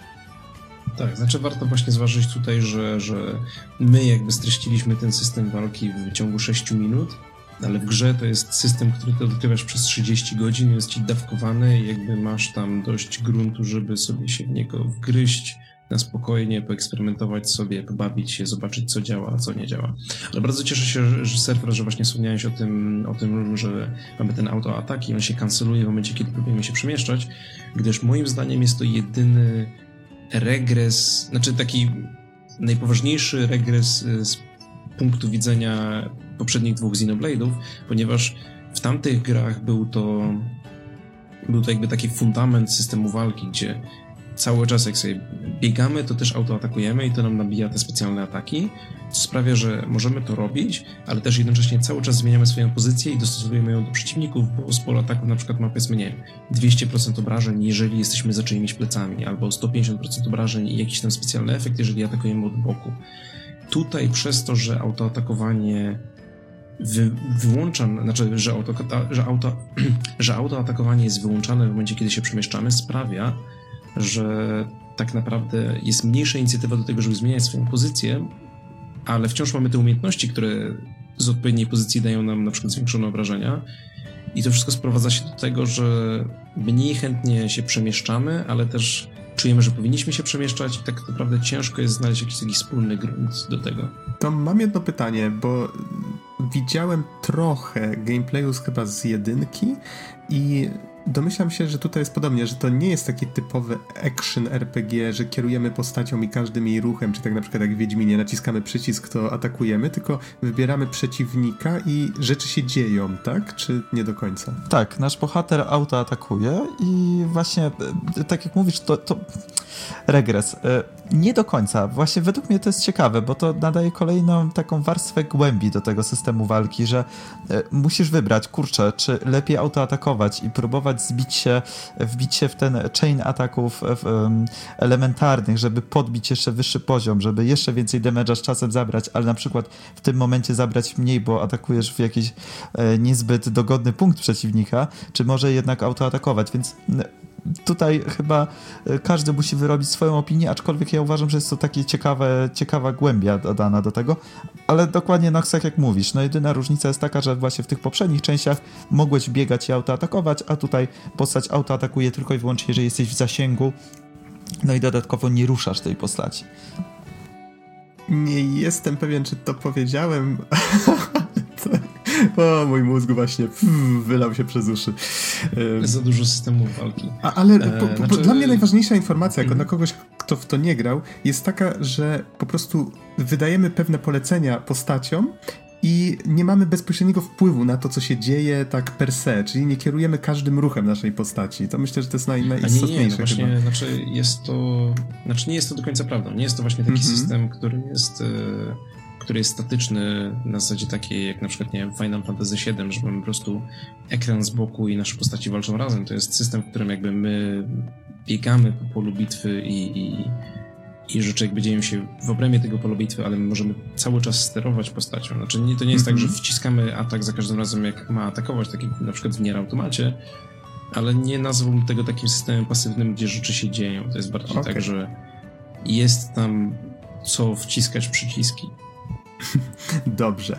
Y, wiecie co, wydaje mi się, że już dużo, bardzo dużo czasu poświęciliśmy na walkę, bo jeszcze jest dużo tematów, a czas leci. Powiedzcie mi, czy, czy jeszcze coś chcecie, chcecie na ten temat dodać, czy może już przejdziemy do mm, audiowizualnych kwestii? To znaczy, jeżeli chodzi o system walki, jeżeli o mnie chodzi, raczej sądzę, że nie ma sensu się bardziej zagłębiać, bo i tak weszliśmy bardzo głęboko.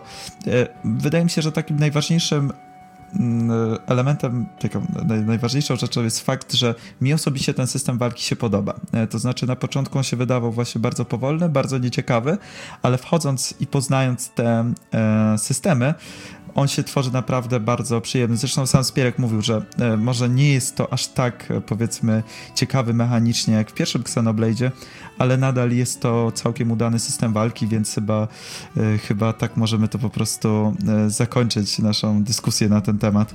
Właśnie znaczy... jedna, jedna rzecz mi się tutaj nasunęła, bo tak może odkuchniowa informacja dla naszych słuchaczy. Mieliśmy nagrywać te recenzje no, kilka dni temu, czy, czy z tydzień temu i jeszcze wtedy surfer był pewien, że nie, ta gra mi się strasznie nie podoba, nie mam zamiaru do niej wracać. I przez to, że recenzja się przesunęła, to, to nagle surfer wczoraj mówił, że wiecie co, tak trochę dziwnie wyszło, ale ta gra zaczęła mi się podobać. może rozwiń trochę myśl, dlaczego, dlaczego najpierw taka reakcja i dlaczego teraz to się zmieniło? Dobra, czyli rozumiem, że e, przechodzimy do, z jakiegoś powodu nagle do podsumowania, ale dobrze, to może Aha, tak to tylko... Jeżeli chcesz to zostawić na podsumowanie, to okej, okay, bo... Może tak... zostańmy na podsumowanie, przejdźmy jeszcze do kwestii audiowizualnych i odpowiem z chęcią na twoje pytanie, bo okay. to jest bardzo ciekawy temat i dawno nie miałem tak z żadną grą. Okay, ja to zgadzam się również, że, że powinniśmy przeskoczyć najpierw do audiowizualnych i zostawić to na koniec, bo tam będzie zdecydowanie o czym rozmawiać. No dobrze, to w takim razie powiedzcie mi, jak, jak, ta gra wygląda na Switchu i może ze względu na to, że to specyficzna konsola, jak to wygląda na telewizorze, a jak w trybie przenośnym? Wygląda bardzo dobrze. wygląda naprawdę nieźle. Wydaje mi się, że jest to zdecydowanie jedna z najładniejszych gier na Switcha. Um, oczywiście wiadomo, że to nie jest poziom PS4 czy Xbox One. Tutaj nie ma co się oszukiwać. Wiadomo, że Switch tego nie uciągnie, ale bardziej mówimy, tak jak w przypadku chyba każdej gry na Switcha, czy właśnie słabsze konsole, bardziej o decyzjach artystycznych.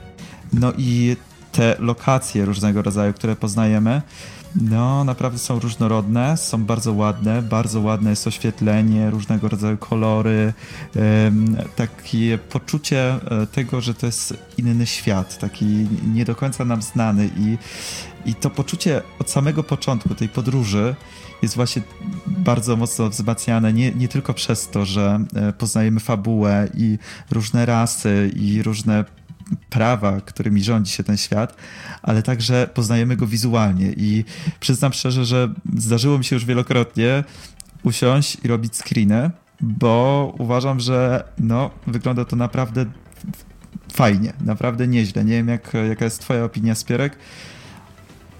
Co ty masz do powiedzenia na ten temat? Powiedzmy, że moja opinia w tej kwestii jest trochę bardziej skonfliktowana, ale jest ona bardziej wywołana tym, że jakby nie.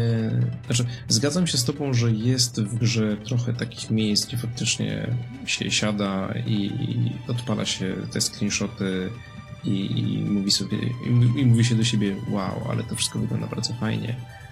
Ale też z drugiej strony granie, znaczy wrócę tutaj najpierw do twojego wcześniejszego pytania, Nox, jak ta gra sobie się, jak ta gra sobie radzi na telewizorze i na handheldzie, na telewizorze generalnie całkiem nieźle, jak na to jakby jaki jest dystans y, renderowania w tej grze, jak dużo szczegółów jest umieszczonych wszędzie, jak gigantyczne są te lokacje.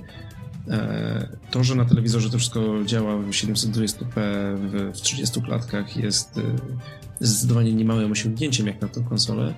Na handheldzie już troszkę gorzej, bo na handheldzie rozdzielczość spada tam bodajże do około 500p nie wiem, czy nawet nie troszkę niżej i faktycznie wtedy już piksele troszkę straszą z ekranu i troszkę widać te niedociągnięcia i nie prezentuje się to tak dobrze, ale, ale we mnie przede wszystkim ta gra wywołała taką trochę tęsknotę za lokacjami z pierwszego Xenoblade'a i szczególnie Xenoblade'a X, gdzie jakby jeżeli miałbym z tej dwójki wybrać grę, która mi się podoba bardziej jako całość, to zdecydowanie pierwszy Xenoblade jest lepszy pod prawie każdym względem od Xa. Jest, ma bardziej kompletną historię, ma bardziej kompletny system walki, e, ma... no, muzyka jest powiedzmy debatowalna, ale X ma tak niesamowicie przepiękne lokacje.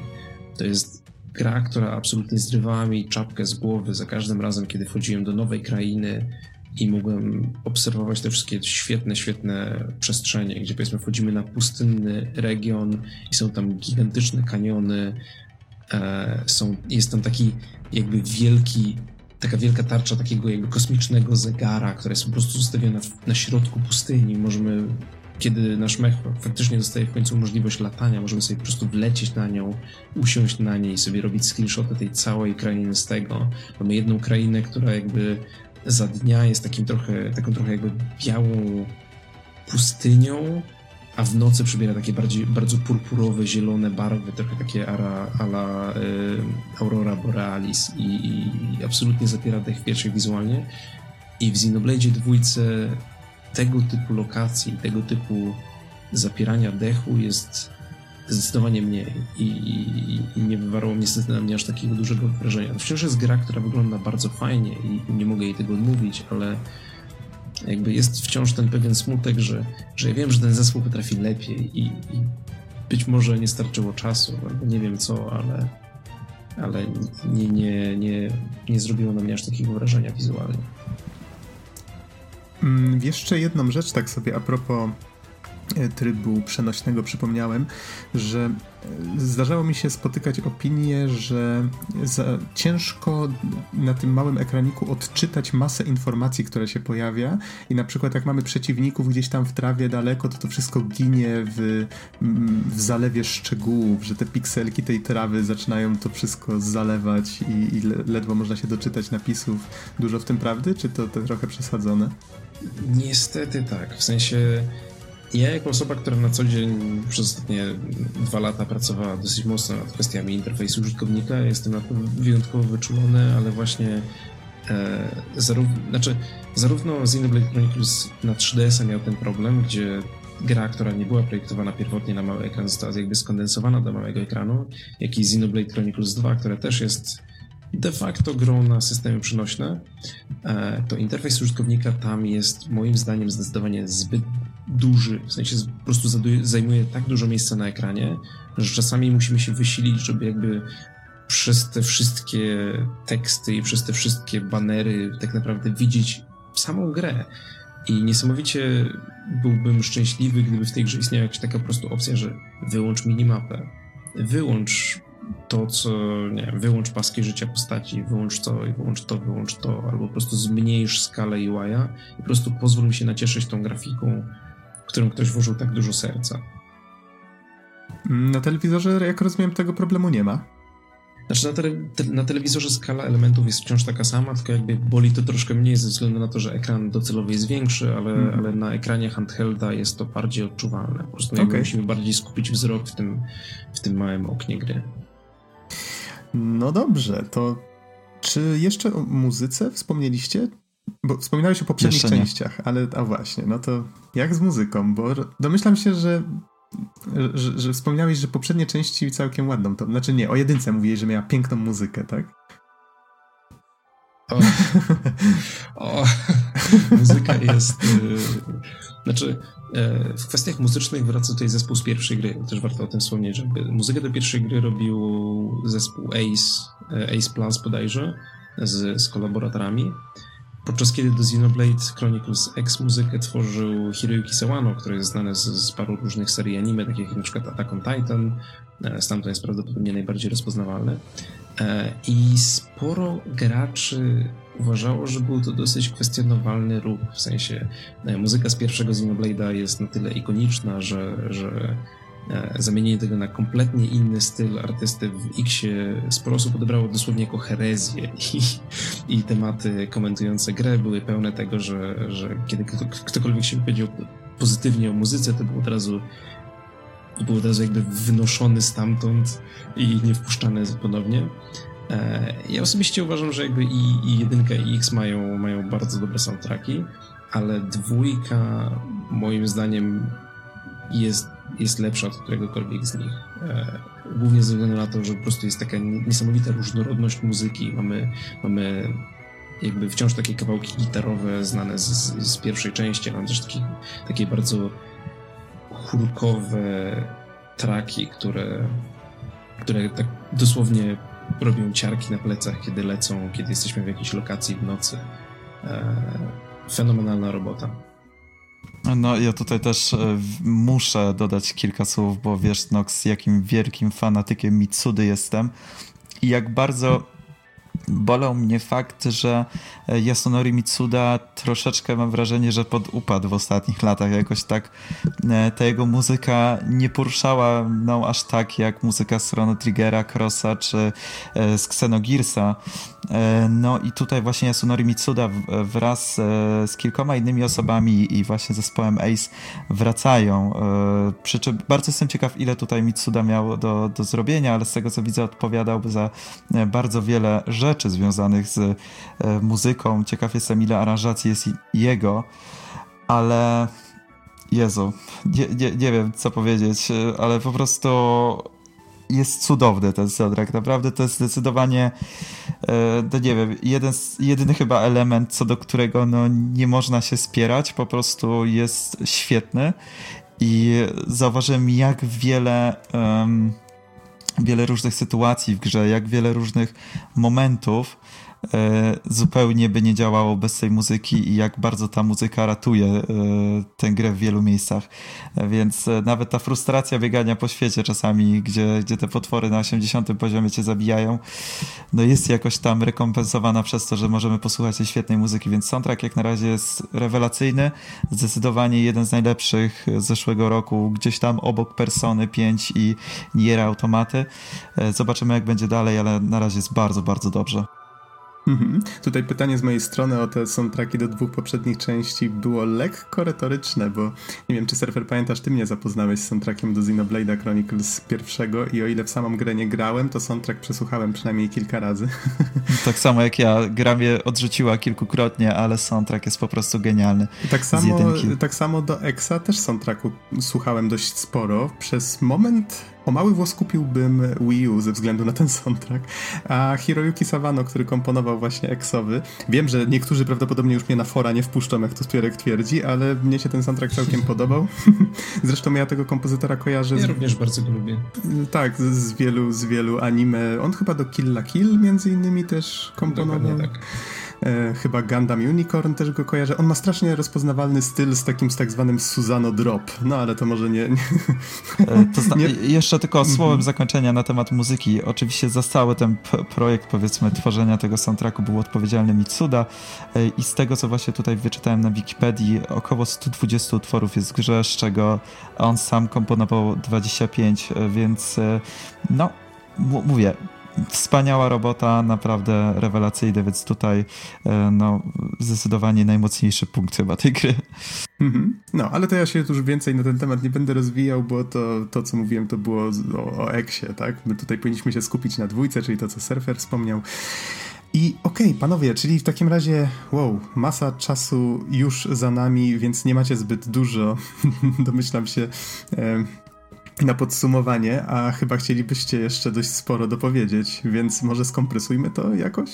Tak, znaczy ja bym skoczył tutaj właśnie tylko szybko, żeby wspomnieć o tych, e, tych jakby takich losowych rzeczach na koniec, mianowicie na przykład to, że w historii serii jest to po raz pierwszy moment, w którym jednocześnie dostaliśmy tą grę we wszystkich regionach, jakby Blade wychodził, znaczy pierwszy Xenoblade wychodził na początku w Japonii, rok później w Europie, rok później w Stanach.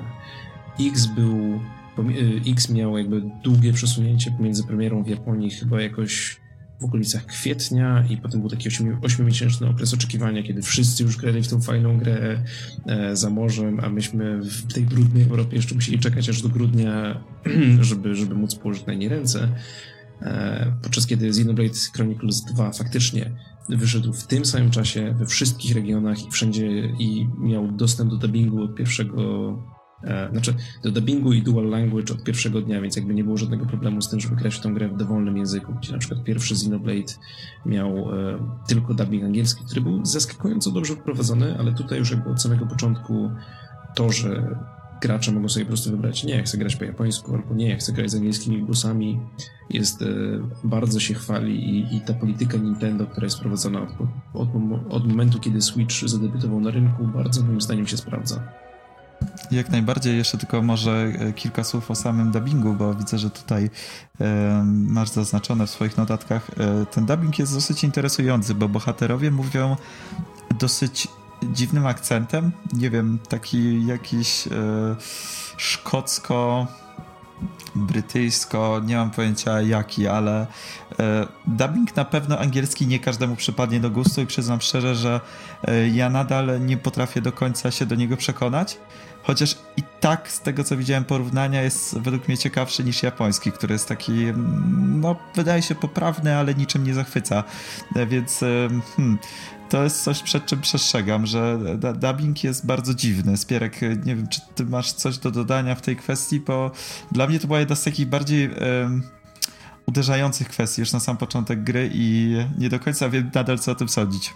Ja zgodzę się tutaj z tobą całkowicie, że to jest y, Jestem wdzięczny, że ten dubbing istnieje, ale sam nie jestem w stanie się do niego przekonać i całą grę ukończyłem po japońsku, głównie dlatego, że jakby sam preferuję odbieranie rzeczy w oryginalnym języku, tak jak na przykład, nie wiem, a, dajmy na to seria animowana Wakfu, wychodzi jakby z różnymi językami, ale preferuję oglądanie jej po francusku, wiem, że jakby francuski to jest język, dla którego zostało stworzone i to trochę czuć jakby w tym, jak aktorzy do tego podchodzą. E, ale X, y, znaczy dubbing angielski Xenoblade 2 jest no jest specyficzny, szczególnie jakby dobór aktorów do niektórych postaci nazwałbym co najmniej kwestionowalny. Przy czym on nie jest jakoś bardzo zły. To nie jest tak, że tam e, coś jest bardzo, bardzo mocno nie gra. Uważam, że on jest zrobiony poprawnie, ale po prostu jest zrobiony w tak nietypowy sposób i tak jak ktoś. Mm, dziwne decyzje podjął według mnie, jeżeli właśnie chodzi o, o dobranie aktorów głosowych do pewnych postaci, albo to, jakimi akcentami one się posługują. No, jest to coś specyficznego, ale tak jak mówiłeś, od samego początku można było ściągnąć e, japoński e, voice acting z, ze sklepu, no i ewentualnie sobie grać po japońsku, jeżeli ktoś ma ochotę. Mhm. Jeszcze tak tytułem zakończenia właśnie też wspomnę, że jest to jeden z niewielu przykładów gier Nintendo na chwilę obecną, gdzie mamy, gdzie de facto Xenoblade 2 został wydany trochę jako taki game as a service, w sensie ta gra w momencie premiery nie była w najlepszym stanie. W sensie, poza tym, że miała gigantyczny day one patch, to jeszcze od momentu premiery tak średnio co miesiąc wychodzą do niej kolejne patche i to są zarówno łatki, które usprawniają różny content w tej grze, jak i E, jak i dodatkowe, dodatkowa zawartość, dodatkowe misje. Na przykład teraz wyszła łatka 1.3, która wprowadziła do gry New Game Plus. Wprowadziła cztery nowe blady, czy tam chyba nawet osiem nowych blade'ów do znalezienia. Wprowadziła jakieś tam nowe specjalne misje. Jest Expansion Pass, który pozwala e, dostać nowy content fabularny, kiedy on tylko zostanie udostępniony przez twórców. Więc jest to też ciekawy przypadek gry Nintendo, które, których jeszcze za wielu takich nie ma. Która jest zaprojektowana jako gra, która nawet po premierze ma wciąż żyć własnym życiem i oferować dodatkową zawartość osobom zaangażowanym. Przy czym pozwoli, że dodam zdanie od siebie, bo użyłeś tego stwierdzenia Game as a Service, które no powiedzmy, że w ostatnim czasie kojarzy się raczej negatywnie. Tutaj jest to zrobione w całkiem niezły sposób, bo oczywiście jest Season Pass, który daje nam tam dostęp do treści fabularnych i dodatkowych elementów gry, ale generalnie e, gra widać, że jest e, bardzo e, mocno wspierana przez twórców, tak jak mówisz. I tutaj akurat to Game as a Service jest jak najbardziej pozytywne według mnie. No, absolutnie, jest to, nie, nie jest to zła rzecz.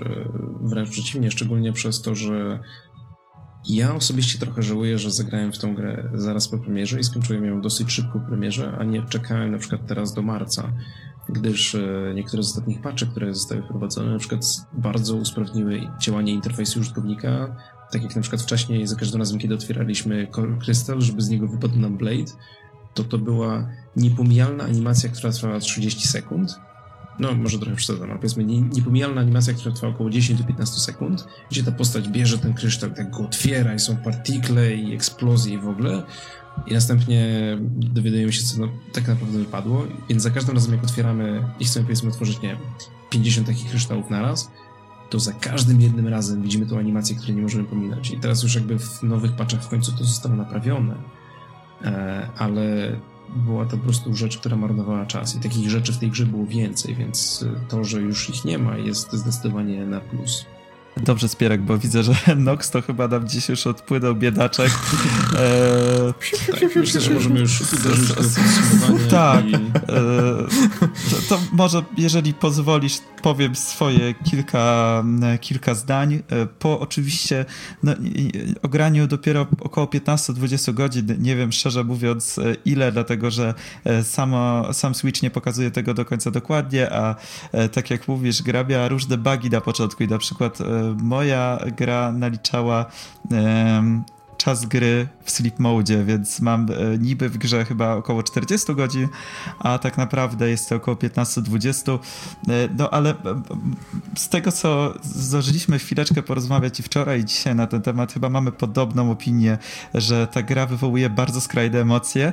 Jest to taki emocjonalny roller coaster, no nie do końca spowodowany wydarzeniami w samej grze. Ogromna frustracja po prostu narastała w każdym momencie, kiedy na początkowej lokacji zabijał mnie z połowy mapy ten cholerny małpiszon na 80 którymś levelu i to po prostu, jak on cię już, jak on cię już namierzy, to nie masz możliwości nic zrobić, po prostu odkładasz pada i giniesz i, i słuchasz kolejny tekst y, bohatera, który ojojoj, że coś tam następnym razem pokaże. No nie pokażesz, bo, bo ta gra jest głupia. I do no tego już, dochodzą. Już, spokojnie, spokojnie. I dochodzą do tego frustrujące tutoriale, które kompletnie rozwalają flow gry, które tłumaczą banały pokroju. O, to jest minimapa i patrz, i tutaj, a tutaj tak działa kamera, jak przechylisz prawą gałkę w prawą stronę, to ona ci się obróci w tą stronę, a nie tłumaczą pewnych podstawowych mechanik gry, jak na przykład e, tam. Dodatkowych takich przedmiotów, które możemy e, używać podczas otwierania e, tych core crystals, na jak, w ogóle co to daje i o co chodzi. I przyznam szczerze, że wczoraj sam zachodziłem, o co w tym wszystkim biega i szukałem informacji w internecie i też było, no przeszliśmy grę i mamy pewien pomysł, o co może chodzić, ale nie do końca jesteśmy pewni. No i okazuje się, że e, nie wiem, po prostu, po prostu gra tego nie tłumaczy i, jeżeli chodzi o tą grę, to tak nasuwa mi się taki jedno paskudne stwierdzenie i to jest, jeżeli nie potrafisz mnie znieść, kiedy jestem najgorsza, to cholernie pewne, że nie zasługujesz na mnie, kiedy jestem najlepsza. I po prostu to tak idealnie pasuje do tej gry. To jest yy, gra, którą tak jak Nox mówiłeś, jeszcze tydzień temu e, zrównałbym z ziemią, chociaż e, no, zapewne źle to świadczy o mnie jako o powiedzmy recenzencie, aczkolwiek no nie chciałem nawet recenzować tej gry przez to, że jej nie przeszedłem ale jeszcze tydzień temu byłem pewien, że nie znoszę tej gry i nie chcę więcej jej widzieć i stwierdziłem, że e, sprzedaję ją.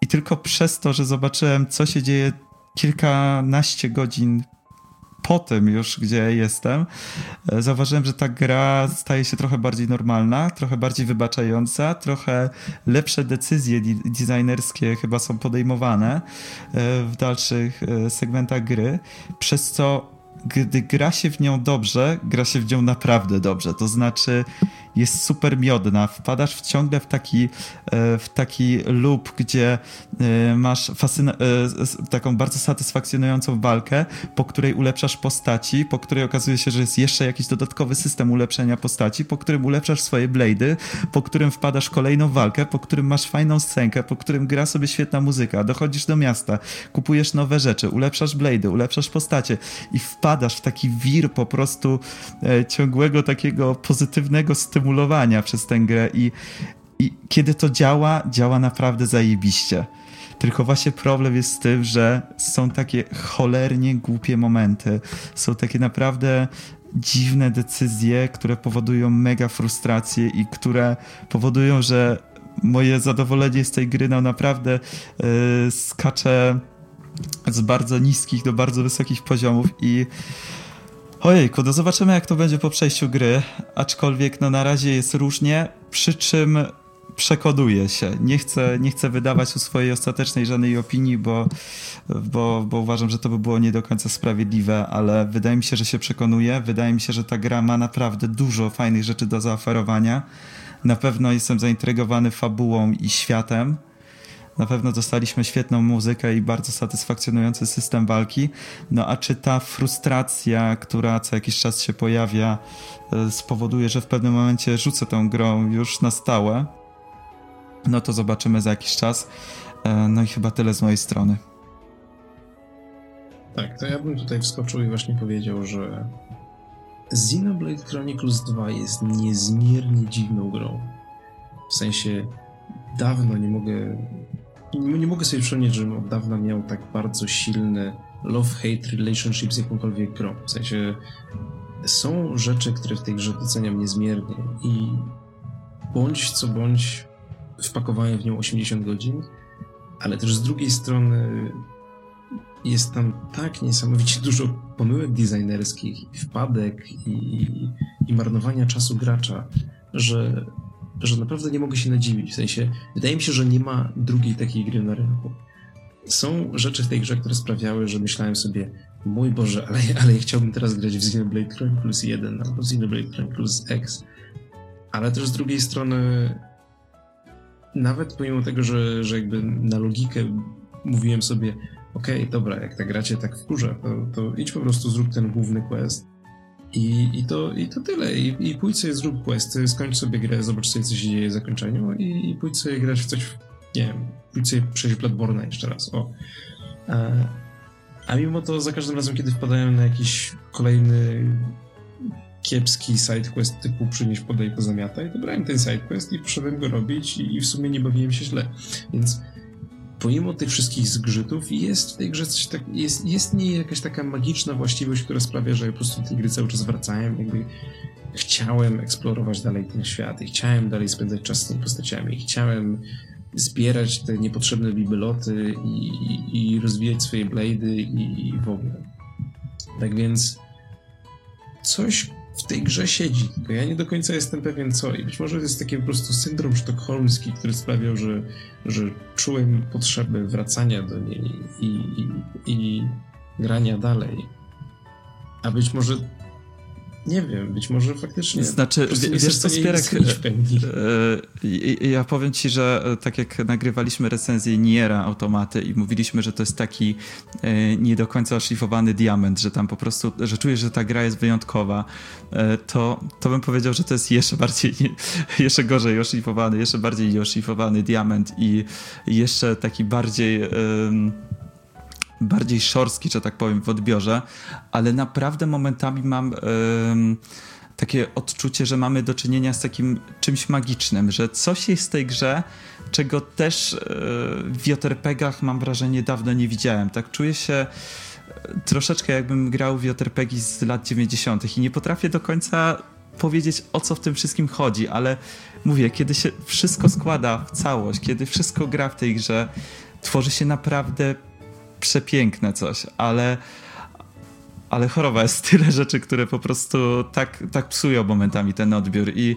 i bardzo właśnie jestem ciekaw, czy będę tak samo skonfliktowany na koniec y, jak ty, jeżeli kiedykolwiek dotrę do końca. Jak na razie jestem bardzo y, zmotywowany, żeby to zrobić, ale ale mam, mam czasami takie odczucie, że mamy do czynienia z czymś specjalnym, z czymś wyjątkowym, z czymś, co warto by było chyba ludziom polecać, ale też e, wiem, dlaczego tej gry można nienawidzić i, i to jest właśnie tak ciężkie w przypadku tej recenzji. Właśnie u mnie główny problem polega na tym, że, że osobiście się kompletnie nie zgodzę z tą analogią takiego nieoszlifowanego diamentu, ponieważ jakby mój taki jawny umysł mówi mi, że ta gra jest po prostu źle zaprojektowana na bardzo wielu poziomach.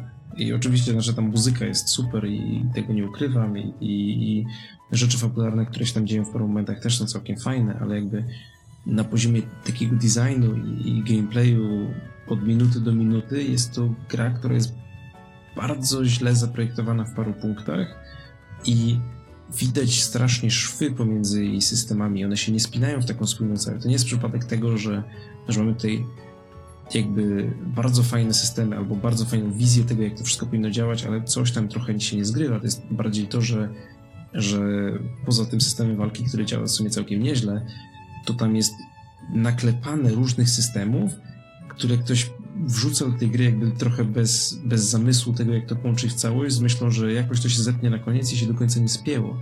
I u mnie ten problem bardziej wynika z tego, że ja świadomie jestem w stanie ocenić, że ta gra ma mnóstwo problemów i ona nie powinna mi sprawiać frajdy, ale mimo tego sprawia tą frajdę. Ja jestem skonfundowany, dlaczego tak się dzieje. Ale Jednocześnie też wydaje mi się, że, że nie, nie da się oceniać, przynajmniej w obecnej chwili, nie da się do końca oceniać tej gry, nie patrząc jej prze, też przez pryzmat tego, że ta gra powstawała w niezmiernie trudnych warunkach. Mianowicie, jakby łatwo jest ją porównywać do, do pierwszego Xenoblade'a i do Exa, ale prawda jest taka, że w większości ludzi, którzy tworzyli dwójkę, to nie byli ludzie, którzy pracowali przy Xenoblade Chronicles 1 i Xenoblade Chronicles X. Ponieważ ci ludzie, ci jakby szczególnie lidzi, seniorzy, tacy osoby z największym stażem i największymi umiejętnościami, wszyscy no może nie wszyscy, ale znacząca większość tego zespołu w tym samym czasie, kiedy powstawał Xenoblade Chronicles 2, pomagała przy Zeldzie.